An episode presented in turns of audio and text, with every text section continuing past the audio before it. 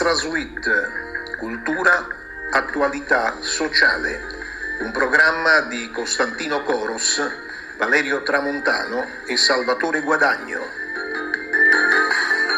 Eccoci ancora qui, cari ascoltatori, benvenuti nella trasmissione Extra Suite, un viaggio di un'ora attraverso la cultura, la società, l'attualità, l'informazione e attraverso tanti progetti.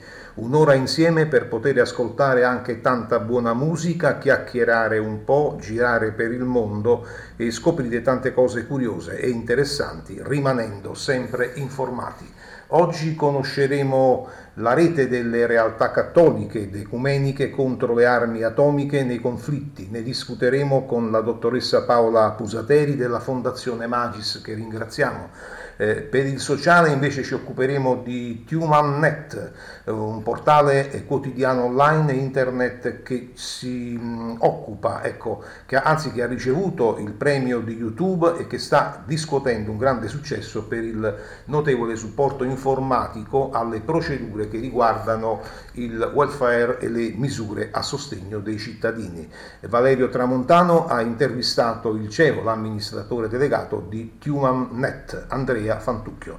Eh, andremo poi a ricordare il periodo di Quaresima, un momento per far riflettere le persone sulla propria fede. Il dottore Costantino Coros ci farà conoscere il messaggio di Papa Francesco.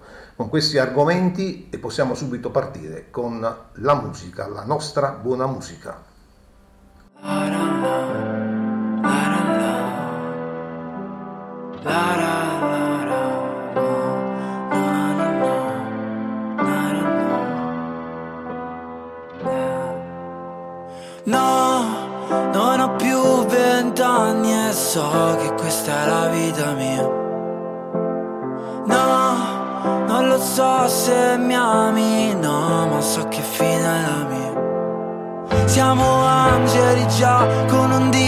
Così grande che dà quel minuto di più. No, ho paura, mami, stringimi, non guardare giù. Che sarà? Che sarà? Che sarà? Siamo soli ma che sarà? Mi stringo a me come, come se fossi te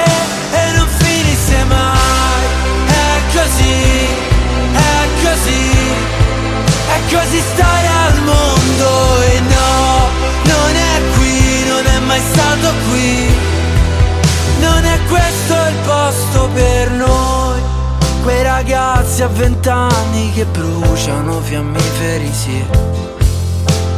Noi, quelli là che a vent'anni da soli nelle mani di chi che moriamo soltanto perché se no che vita è la mia. Che nasciamo qua giù e non sappiamo cosa la vita sia. Che sarà, che sarà, che sarà, siamo soli ma che sarà, mi stringo a me come, come se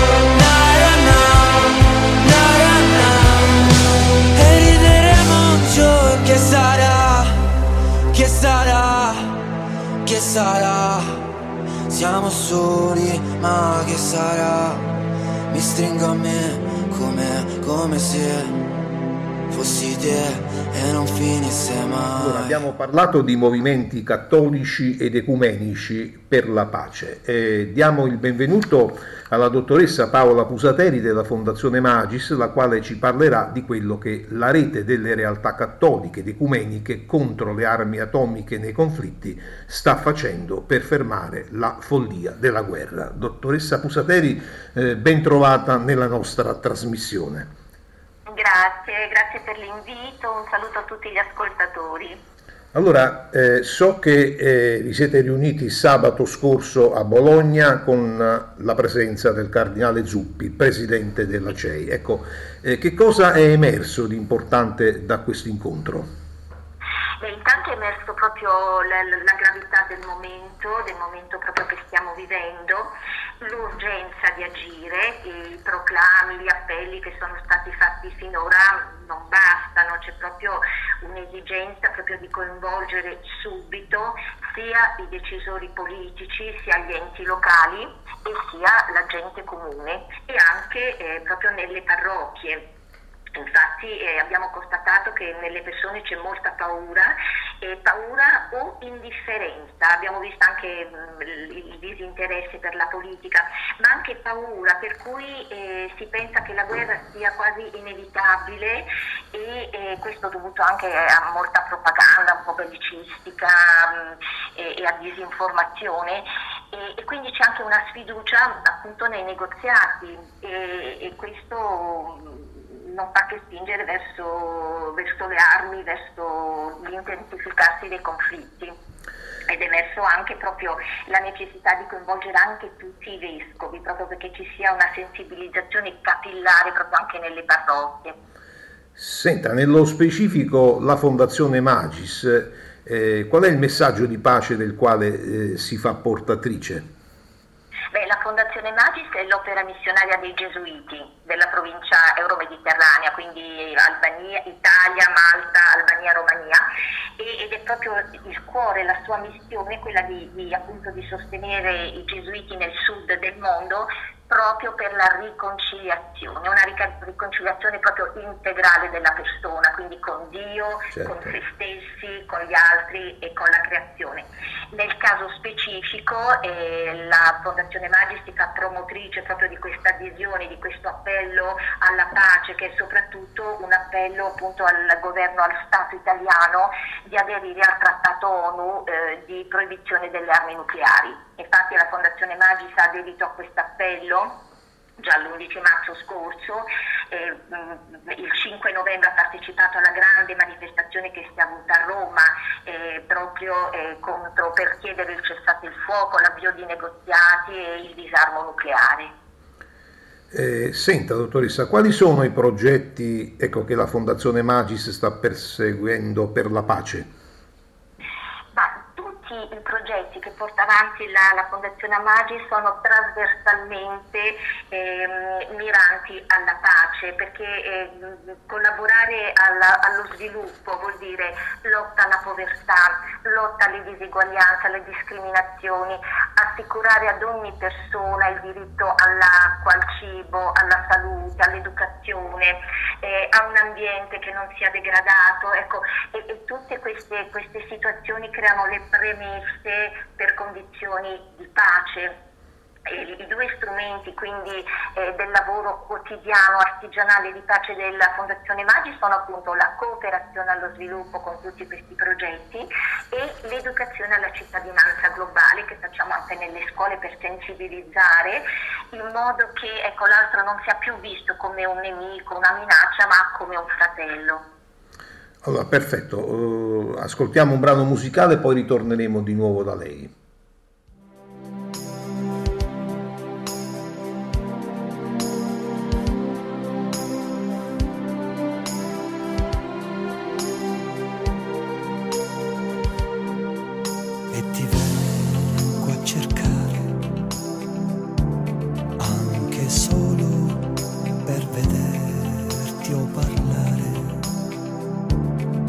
che ho bisogno della tua presenza per capire meglio la mia essenza.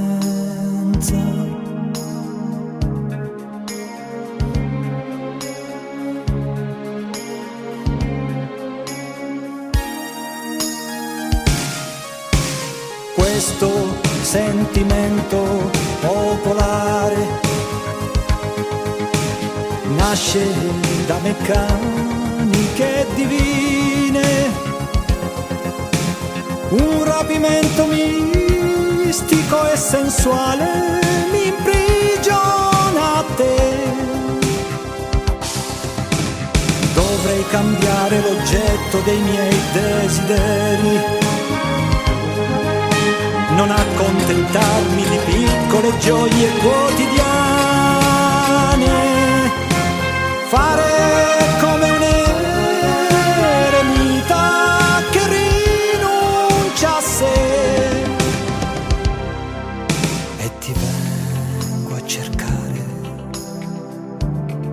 con la scusa di doverti parlare perché mi piace ciò che pensi e che dici,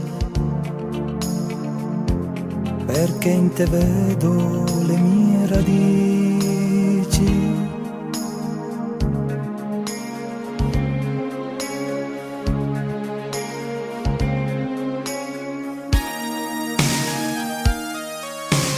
Questo secolo oramai alla fine saturo di parassiti senza dignità. Mi spinge solo ad essere migliore con più volontà. Emanciparmi dall'incubo delle passioni. Cercare l'uno al di sopra del bene e del male essere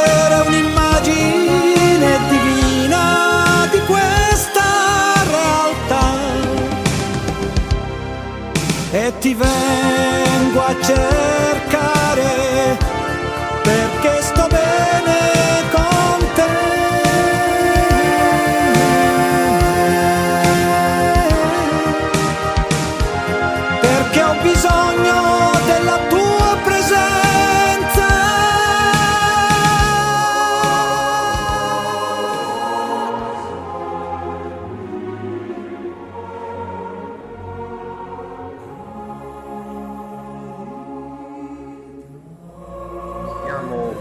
parlando di pace con la dottoressa Pusateri della Fondazione Magis. Dottoressa, qual è, qual è l'appello che è stato lanciato dall'incontro di Bologna?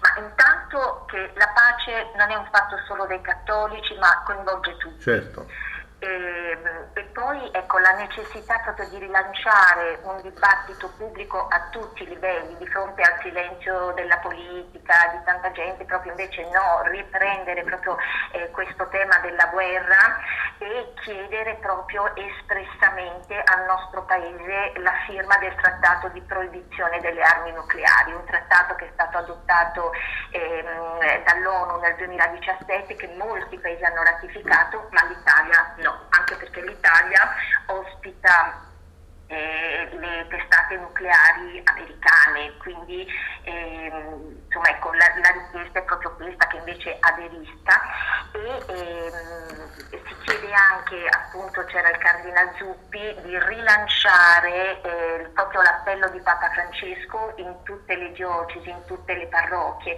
che è proprio quello della pace, del disarmo. E, la, è emerso questo anche che per la prima volta Papa Francesco ha condannato proprio moralmente il possesso delle armi nucleari, l'ha proprio definito immorale, quindi non solo l'uso, ma proprio il possesso. Un'altra cosa che è emersa dall'incontro proprio ecco, è l'importanza di realtà sovranazionali come l'ONU per, proprio per eh, i negoziati, la democrazia, la pace. E, e, poi è stato rilanciato di nuovo l'appello di Papa Francesco e vorrei ripetere le parole proprio del Papa che dice il mio appello si rivolge al Presidente della Federazione Lusta supplicandolo proprio di fermare questa spirale di violenza e di morte.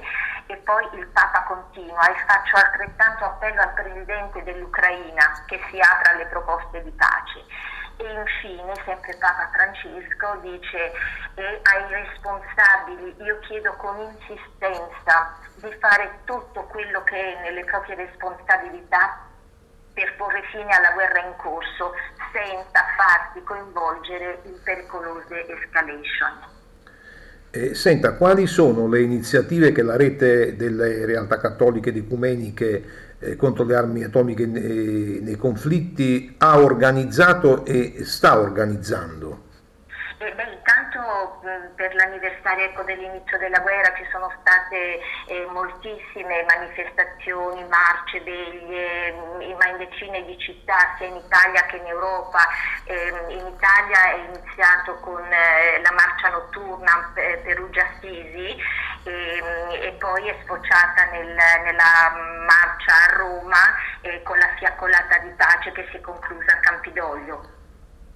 Ho capito, quindi eh, questi sono ultime, eh, gli ultimi eventi. Eh, allora, e poi uno può comunque andando sul sito Rete Pace Disarmo sì? lì si trova veramente moltissima documentazione di tutto ciò che viene organizzato regolarmente, è un sito molto ricco. Dottoressa Pusateri, che cosa si è portata dietro da questo incontro di Bologna come bagaglio umano? that Allora, il fatto di vedere, di vedere, di incontrare tante persone che hanno dedicato e stanno dedicando la loro vita per eh, la causa della pace, eh, nonostante ecco, appunto, siano magari ignorate, insultate, minacciate, questa cosa mi ha molto toccato. In particolare ho conosciuto Lisa Clark, che mh, premio Nobel, vincitrice del premio Nobel eh, per la campagna iCare, che è proprio la campagna che ha portato all'ONU eh, la proposta di questo trattato di proibizione delle armi nucleari e lei mi diceva, dice sai, le armi nucleari sono fatte proprio apposta per le città, quindi proprio per la distruzione di massa. E, e poi l'altra cosa mi ha detto, vedi, la nostra associazione si chiama ICANN, che vuol dire io posto, eh, proprio perché ecco, comunque ciascuno di noi può fare qualcosa, anche se ci sentiamo magari eh, impotenti, invece no, ciascuno nel proprio piccolo può fare qualcosa. L'altra cosa ha, di cui ecco, mi porto la ricchezza è stata intanto l'assurdità della guerra e, e, questa frase che mi ha molto colpito e, ehm, e, dice i ragionamenti che portano, le motivazioni che portano a legittimare la guerra sembrano a volte inconfutabili, legittima difesa eccetera, ma è proprio la conclusione che ne mostra l'assurdità perché la conclusione è la distruzione. E poi l'ultima cosa eh, mi ha colpito eh, il fatto di vedere tutte queste persone insieme, che aderiscono insieme per questa lotta e questo mi ha ricordato la frase, vorrei concludere proprio con questo, eh, di Elder Camara che dice se uno sogna da solo il suo rimane un sogno, ma se il sogno è fatto insieme ad altri, esso è già l'inizio della realtà.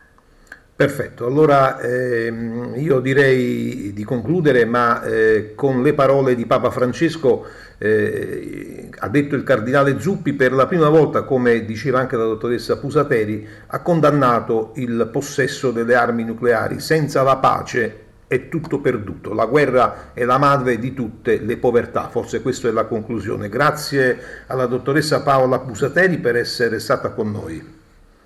Grazie a lei, grazie a tutti gli ascoltatori.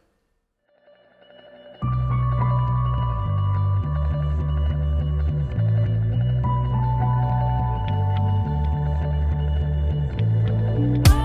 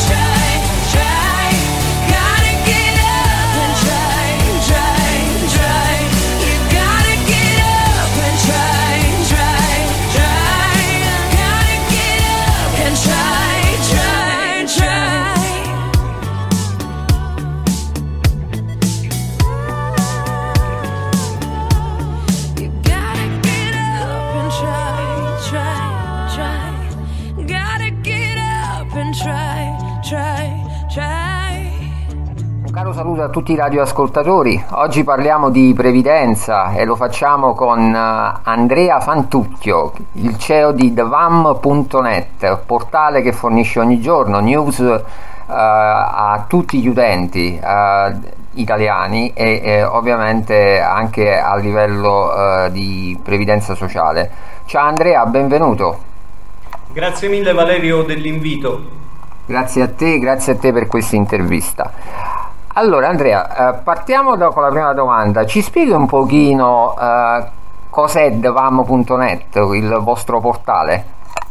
Certo, TheOne.net è nato come quotidiano online nel 2019, eh, è stato creato da me e altri due co-founder, Luciano Trapanese e Francesco Fantucchio, per raccontare quello che era il talento in diversi settori. In sostanza volevamo intervistare persone che avevano avuto successo in determinati settori e cercare di capire un po' quale fosse il minimo comune denominatore. Poi c'è stata la pandemia Covid e questo ha rappresentato anche un punto di svolta per il progetto perché ascoltando anche la community ci siamo resi conto che era un periodo di particolare difficoltà economica e sociale, ci siamo avvicinati alle tematiche del welfare, abbiamo riunito diversi copywriter e saggisti all'interno del progetto e abbiamo cominciato a capire cosa potevamo fare per quelle persone. E allora sono nate diverse categorie relative proprio al welfare, quindi abbiamo iniziato a spiegare come poter accedere alle agevolazioni fiscali, a strumenti come i sussidi, il reddito di cittadinanza, chi poteva accedere, chi no, ci siamo occupati anche di disoccupazione, ci siamo occupati poi anche di lavoro precario perché c'erano diverse riforme che si rincorrevano e poi è emerso un tema molto forte che è quello della disabilità al punto che ascoltando sempre gli utenti, perché ne One poi è diventato un progetto partecipativo che è andato oltre il sito, abbiamo deciso di creare un secondo portale che era invalidità e diritti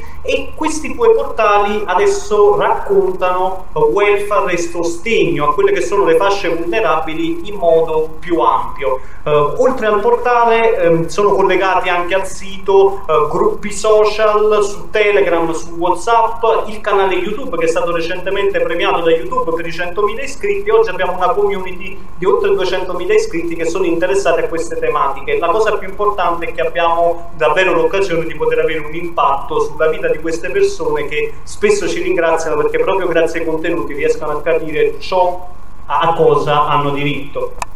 Beh, complimenti prima di tutto per uh, il premio che avete ricevuto da YouTube uh, come, come, portale, come sito. Questo è già è una, è una grande vittoria. Uh, ascolta, vogliamo fare un po', grazie alla vostra esperienza, il punto sul reddito di cittadinanza, cioè se ci puoi spiegare chi può percepirlo, il cittadino italiano, il cittadino straniero, quali sono i requisiti economici e, e diciamo gli altri requisiti non so che bisogna possedere per potervi accedere sì, è, ehm, è, molto importante parlarne in questo periodo perché il 2023 sarà un anno decisivo per il reddito di cittadinanza, stando almeno a quelli che sono i contenuti della legge di bilancio che è stata approvata alla fine del 2022, sarà l'ultimo anno del reddito di cittadinanza perché poi dal 2024 ci sarà l'abrogazione di questa norma e il governo Meloni ha promesso di istituire altre misure di welfare che al momento però non sono state ancora descritte. Quindi non sappiamo di fatto cosa potrebbe sostituire il reddito di cittadinanza. Si parla del RE, reddito di inclusione, però fino a quando non è messo per iscritto con un apposito decreto non possiamo sapere in dettaglio come sarà sostituito.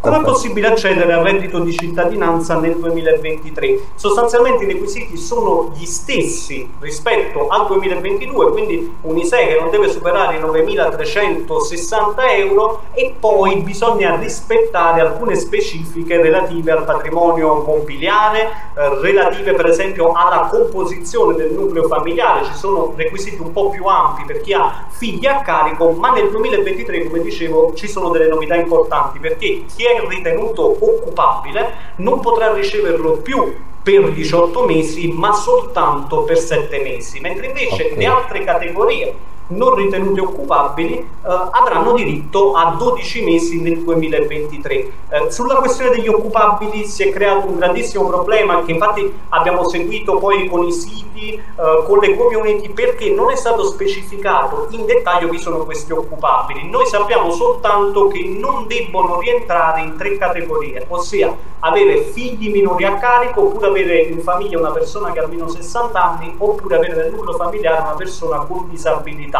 Tutti gli altri in sostanza sono ritenuti occupabili, però noi sappiamo che nei fatti non è così. Pensa per esempio a qualcuno che va all'università in questo momento, che percepisce il reddito di cittadinanza e che verrebbe eh, considerato occupabile anche se non è ancora inserito in un percorso lavorativo. E insomma tutti questi aspetti normativi andranno poi colmati e speriamo presto con appositi decreti. Ok.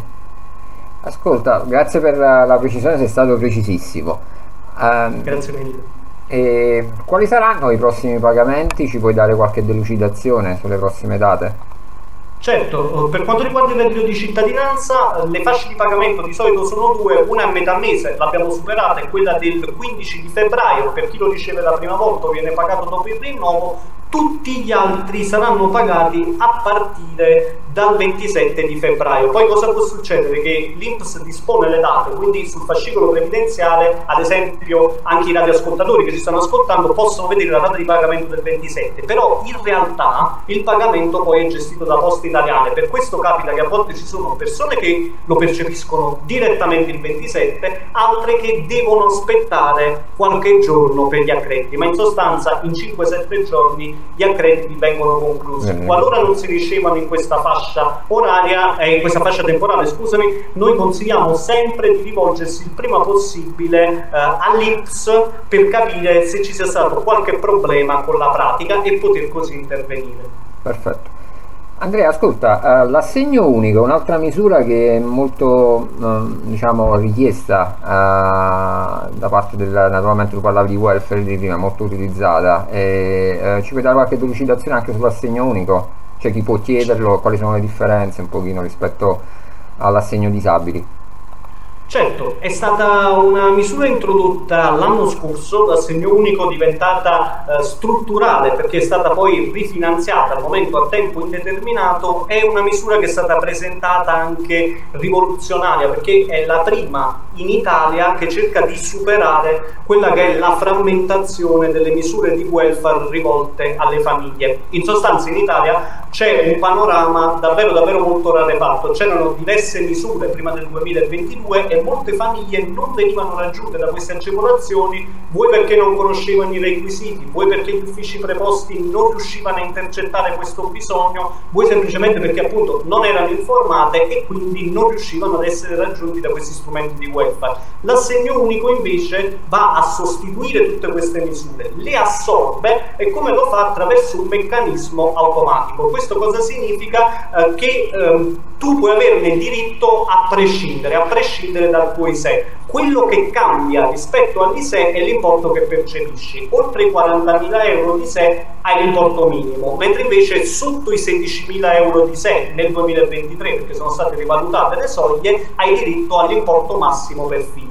L'importo cambia poi a seconda del numero di figli che ti ritrovi. Uh, per la procedura bisogna andare uh, direttamente a un CAF patronato, è la strada che noi consigliamo se non si ha troppa dimestichezza con l'online, perché i servizi dell'Inps a volte possono essere un po' ostici, anche se adesso hanno rinnovato il sito. Però è anche possibile fare domanda comunque attraverso il sito dell'Inps, utilizzando CNS, SPID oppure CIE, inserisci queste chiavi digitali e poi segui la procedura, dici quanti figli hai in sostanza, inserisci quelli che sono i dati richiesti, per esempio relativi all'ISEE, il codice fiscale appunto dei figli a carico, e poi invii la procedura. Per quanto riguarda invece i titolari del reddito di cittadinanza, nel loro caso il pagamento dell'assegno unico è automatico, quindi non devono fare nulla, aspettare che avvengano poi le eh, erogazioni e i pagamenti.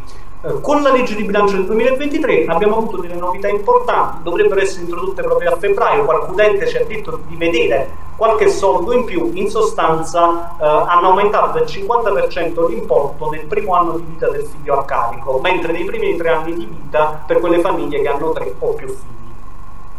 Grazie Andrea, scusa se ti interrompo, adesso abbiamo un brano musicale, non andate via, restate con noi. Siamo i soli svegli in tutto l'universo e non conosco ancora bene il tuo deserto. Forse in un posto del mio cuore dove il sole è sempre spento, dove a volte ti perdo, ma se voglio ti prendo. Siamo fermi in un tempo così che solleva le strade, con il cielo ad un passo da qui, siamo i mostri e le fate. Dovrei telefonarti, dirti le cose che sento, ma ho finito le scuse e non ho più difese. Siamo un libro sul pavimento in una casa vuota che sembra la nostra. Il caffè col limone contro l'engover sembri una foto mossa. E ci siamo fottuti ancora una notte fuori un locale. E meno male. Se questa è l'ultima canzone, poi la luna esploderà. Sarò lì a dirti che sbagli, ti sbagli, lo sai,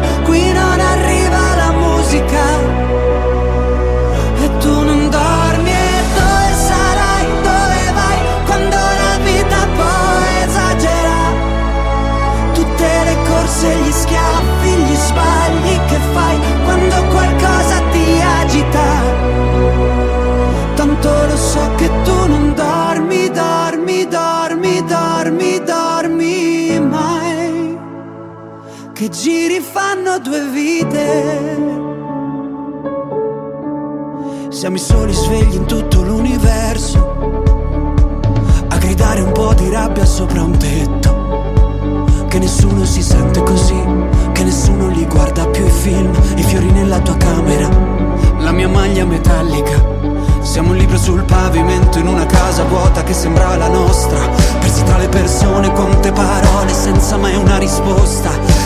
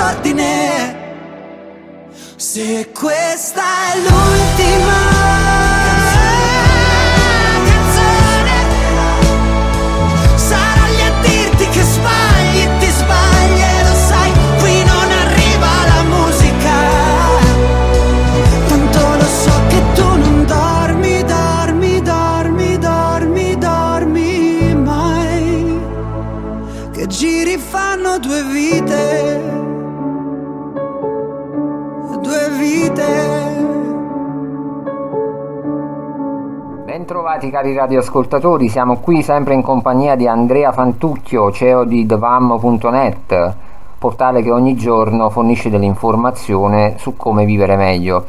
Allora Andrea, continuiamo la nostra intervista. Stavamo parlando dell'assegno unico universale. Uh, ascoltami, ci puoi uh, dare qualche delucidazione scusa, in più sul, uh, sulla differenza rispetto all'assegno unico disabili? Certo, um, l'assegno unico disabili uh, altro non è che una uh, declinazione dell'assegno unico. Nello specifico, chi ha all'interno del nucleo familiare dei figli con disabilità ha accesso a delle maggiorazioni sull'importo. Cosa sono queste maggiorazioni? Per semplificare dei soldi in più. E come funziona? Fino ai 21 anni si ricevono 85 euro in più rispetto all'importo base per figli con disabilità media, 95 euro per figli con disabilità grave, 105 euro nei casi di non autosufficienza. C'è stato un cambiamento importante proprio nel 2023 perché prima queste maggiorazioni venivano riconosciute fino ai 18 anni, adesso invece sono state estese fino ai 21 anni, rendendo strutturale quello che era stato introdotto già dal decreto semplificazioni. Eh, spesso ci chiedono cosa succede quando vengono compiuti 21 anni, perché poi eh, le, tutta la questione relativa anche alla cura dei ragazzi con disabilità continua chiaramente anche dopo il compimento dei 21 anni, le spese certo. non diminuiscono, spesso sono percorsi anche eh, medici e sanitari molto tortuosi e di fatto avere anche un aiuto economico in più da parte dello Stato fa molto comodo. Purtroppo la norma prevede che dopo i 21 anni l'assegno unico nel caso di figli con disabilità venga riconosciuto però all'importo minimo, significa senza maggiorazioni e quindi chiaramente si svuota molto eh, dell'impatto effettivo questa misura di welfare. Perfetto. Andrea, un'ultima domanda, eh, ti ringraziamo tanto per uh, tutte queste informazioni che stai fornendo a noi e ai nostri radioascoltatori. Eh, per quanto riguarda invece l'invalidità civile, che eh, come ben sappiamo anche in funzione della pandemia, dopo, nel dopo pandemia sono aumentati i casi di invalidità civile, chi può fare domande? Qual è il modello da presentare? Hai affrontato un tema davvero importante perché eh, spesso ci è capitato, confermo quello che stavi dicendo, che molti utenti eh, hanno cominciato a interessarsi di quelle che erano anche patologie dal punto di vista psicologico, perché eh, il Covid ha avuto un impatto psicologico importante. Ora noi chiaramente non siamo professionisti del settore, però come ascoltatori, come chi raccoglie quelle che sono le testimonianze degli utenti, abbiamo evidenziato questo bisogno forte. Rispetto alla tematica dell'invalidità civile, la procedura in sostanza prevede di partire sempre dal proprio medico curante, che viene anche chiamato a volte diciamo un po' in burocratese medico certificatore. Perché certificatore? Perché di fatto è la figura che redige il certificato introduttivo. Immaginatelo come un primo documento fondamentale per capire se si ha diritto al riconoscimento dell'invalidità civile, perché in Italia l'invalidità civile viene, prevede una serie di agevolazioni che vengono riconosciute in base alla percentuale di invalidità che poi viene diagnosticata da una commissione medica. Però il primo passaggio è quello del proprio medico, quindi il medico redige questo certificato che poi va inviato all'INPS Dopodiché eh, viene organizzata una visita da parte della commissione medica con l'ASL locale, ASL che sta per azienda sanitaria locale che deve occuparsi poi di effettuare la visita che va a certificare quella che è eh, la propria percentuale di invalidità. Poi in base alla percentuale di invalidità riconosciuta si avrà diritto a una o più agevolazioni economiche. Eh, forse quella più conosciuta è l'assegno anche di invalidità, chiamato anche pensione di invalidità parziale, per un'invalidità fino al 99%, mentre invece nel caso dell'invalidità totale si ha diritto alla pensione di inabilità. Eh, non è solo una differenza in termini, come potete immaginare, infatti cambia anche rispetto agli importi. Purtroppo infatti la pensione di invalidità parziale eh, non supera mai i 310-320 euro perché non ha avuto la maggiorazione dell'inabilità al 100% e spesso avere una invalidità al 99% comunque significa affrontare tanti e tortuosi percorsi sia burocratici sia economici quindi anche in questo caso un supporto economico farebbe comodo però eh, purtroppo è esiguo eh, Andrea, orientativamente la, dal momento in cui si presenta la domanda quanto dura la procedura?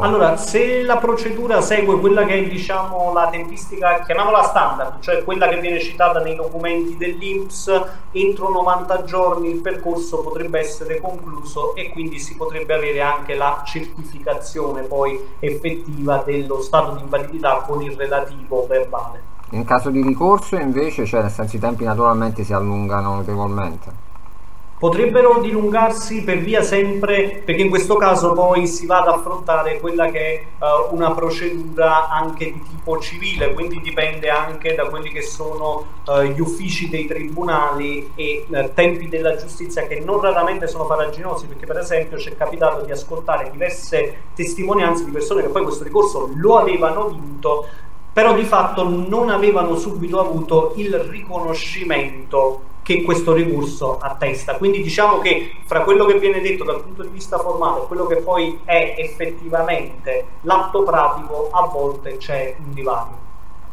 Perfetto. Ringraziamo Andrea Fantucchio, CEO di TheVam.net, che ci ha dato delle delucidazioni sul reddito di cittadinanza, l'assegno unico universale e la domanda di invalidità civile. Ti auguriamo un buon lavoro e un buon proseguimento e una risentirci a presto.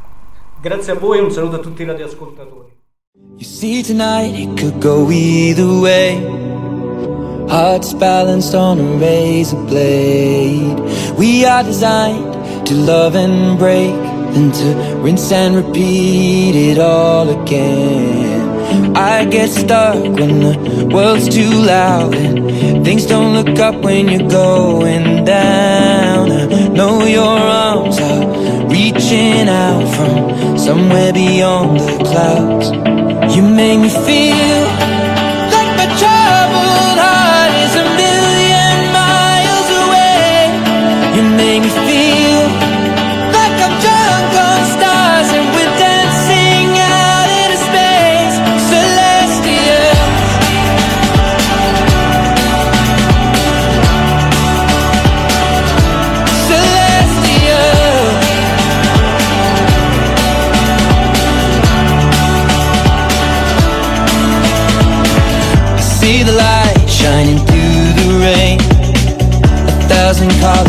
a brighter shade.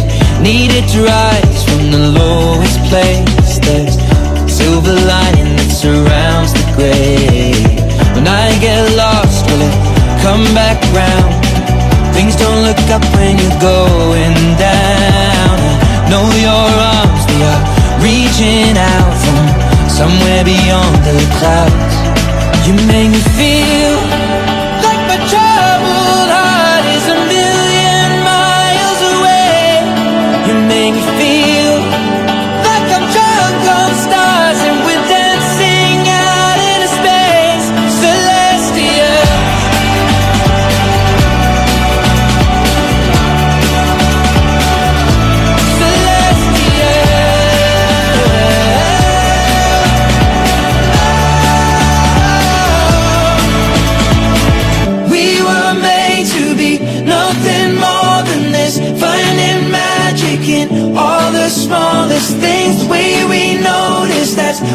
really matters. Let's make tonight go on and on and you on. You make me feel we were made to be nothing more than this. Finding magic in all the smallest you make me feel the way we notice. That's what really matters. Let's make tonight go on and on and on. You make me feel like my troubled heart is a million miles away. You make me feel.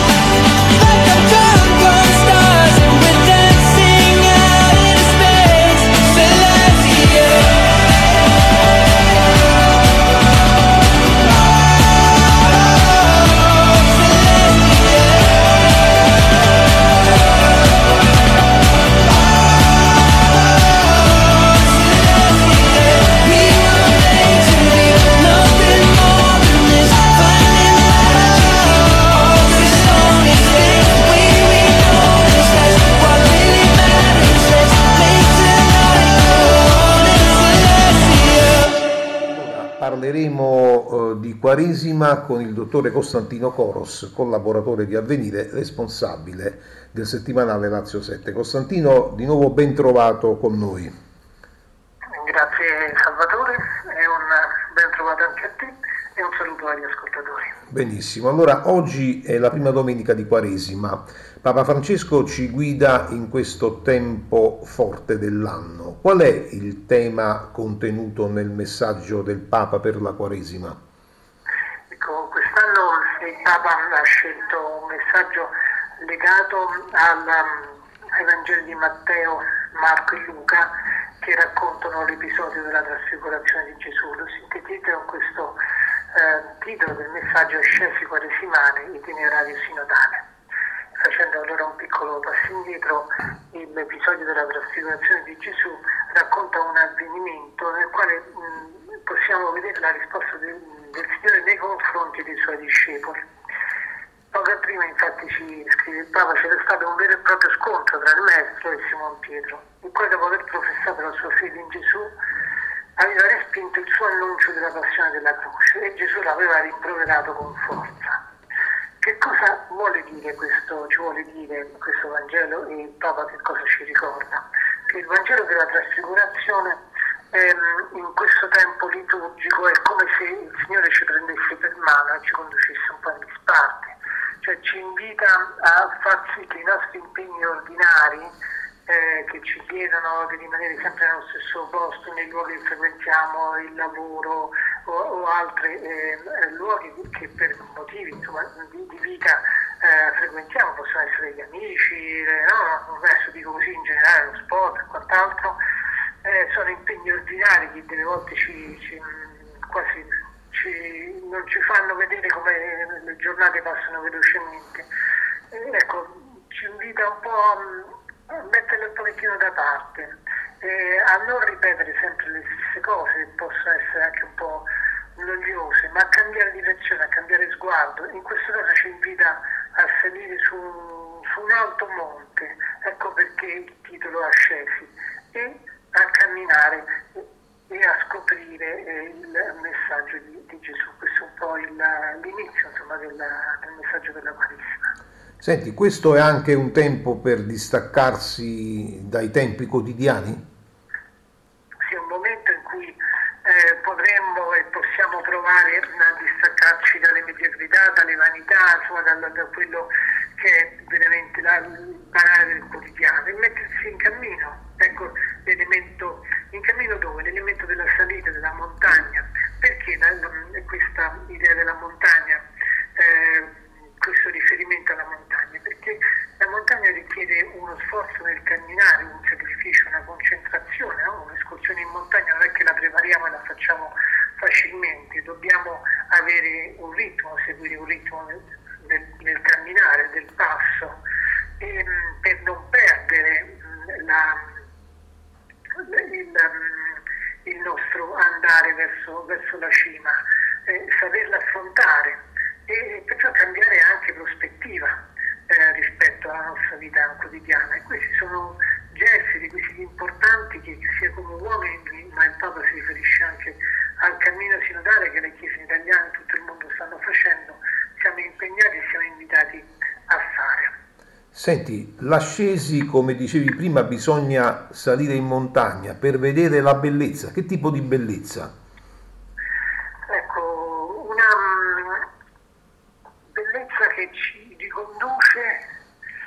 alla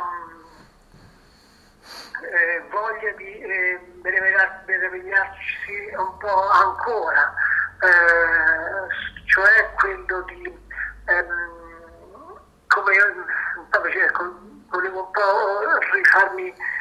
modo puntuale a ciò che dice il Papa nel Ah, messaggio. Certo. Cioè, ci- come in ogni impegnativa escursione in montagna, l'abbiamo detto prima, ehm, bisogna tenere lo sguardo ben fisso al sentiero. no? In questo caso il sentiero è il cammino di Quaresima ehm, e a ciò che ci dice eh, Gesù attraverso il Vangelo.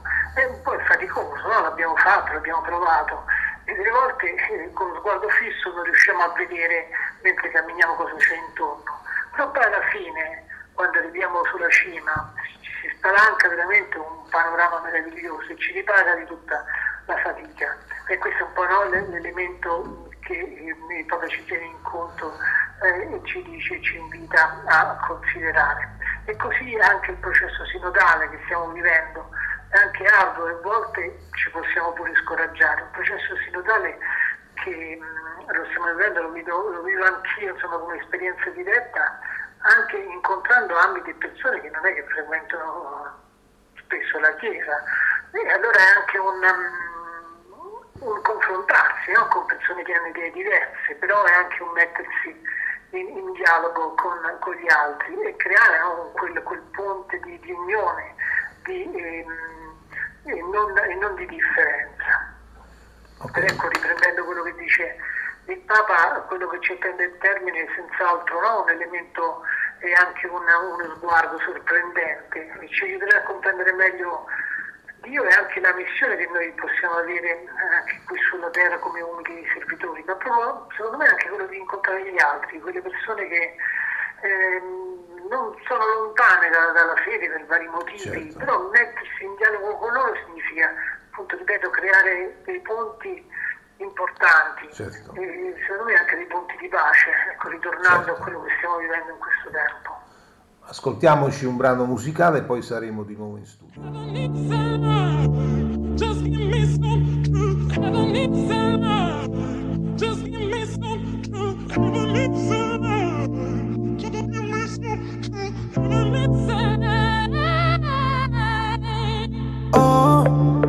Paura di non riconoscerti mai più.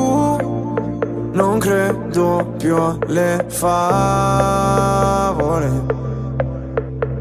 So che ho un posto, ma non qui. Tra le tue grida in loop, corro via su una cabriolet.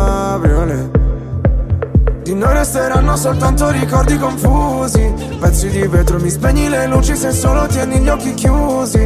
Mi rendi cieco, ti penso con me per rialzarmi. Sto silenzio potrebbe ammazzarmi. Aiutami a sparire come cenere. Mi sento un da sola Spazzami via come cenere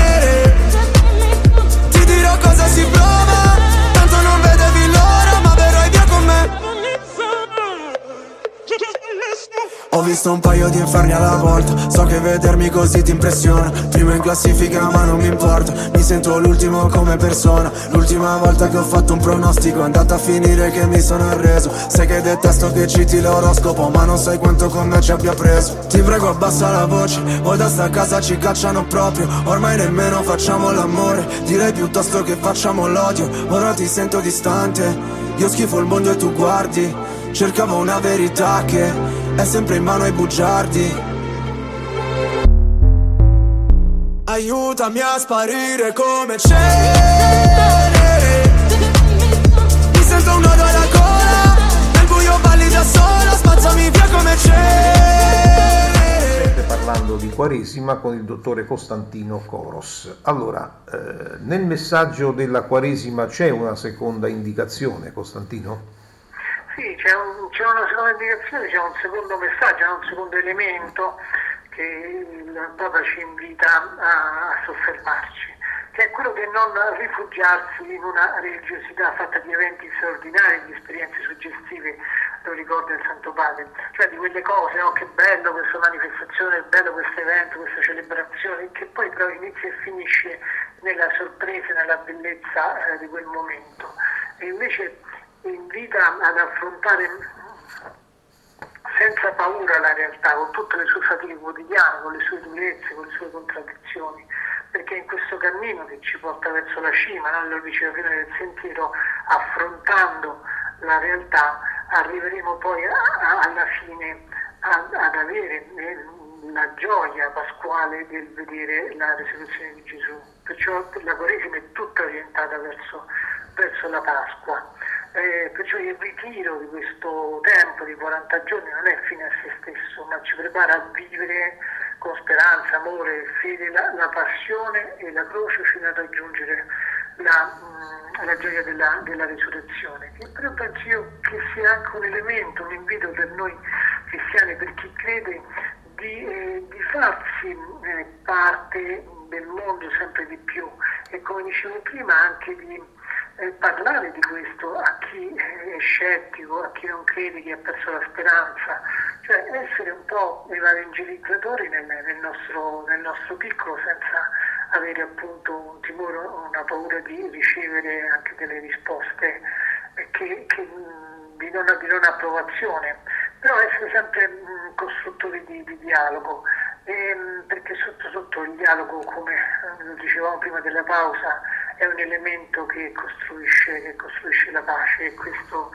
in questo periodo molto molto complesso, duro e incerto dobbiamo saper camminare su, sul sentiero, su quel sentiero che ci porterà alla cima, secondo me, per vedere poi veramente un panorama di, di pace e di, e di eh, accoglienza tra gli uomini. Quindi anche un momento per far riflettere le persone sulla fede come parte della propria vita. Sì, come parte della, come, come parte della propria vita, eh, persone che mh, vivono la fede eh, eh, in pieno possono avere una, una prospettiva di, di riflessione rispetto al loro cammino di fede, persone invece che la vivono un po' in modo alternato, no? Una- ehm, invece sentono il bisogno in questo periodo di riaccostarsi. Perciò, come dicevo prima, accoglierli, invitarli ad essere eh, parte attiva in questo cammino, in questo sentiero verso, verso la cima della montagna. E poi addirittura chi proprio non, non condivide nulla della fede, però sente forte eh, l'elemento di- spirituale, cioè non pensa che l'uomo sia solamente eh, legato a situazioni materiali e che la vita finisca nel tempo che siamo qui eh, sulla terra, ma che senta questa idea che dopo c'è, c'è qualcosa, non l'ha ancora compreso, non l'ha ancora sta cercando una risposta, ecco, accoglierlo, ascoltarlo, ehm, invitarlo a passare questo tempo insieme, insieme a noi. Benissimo, grazie allora al dottore Costantino Coros per questa immagine che ci ha dato della Quaresima. Costantino ti saluto, grazie per essere stato con noi ancora. Grazie a te Salvatore e come sempre grazie agli ascoltatori.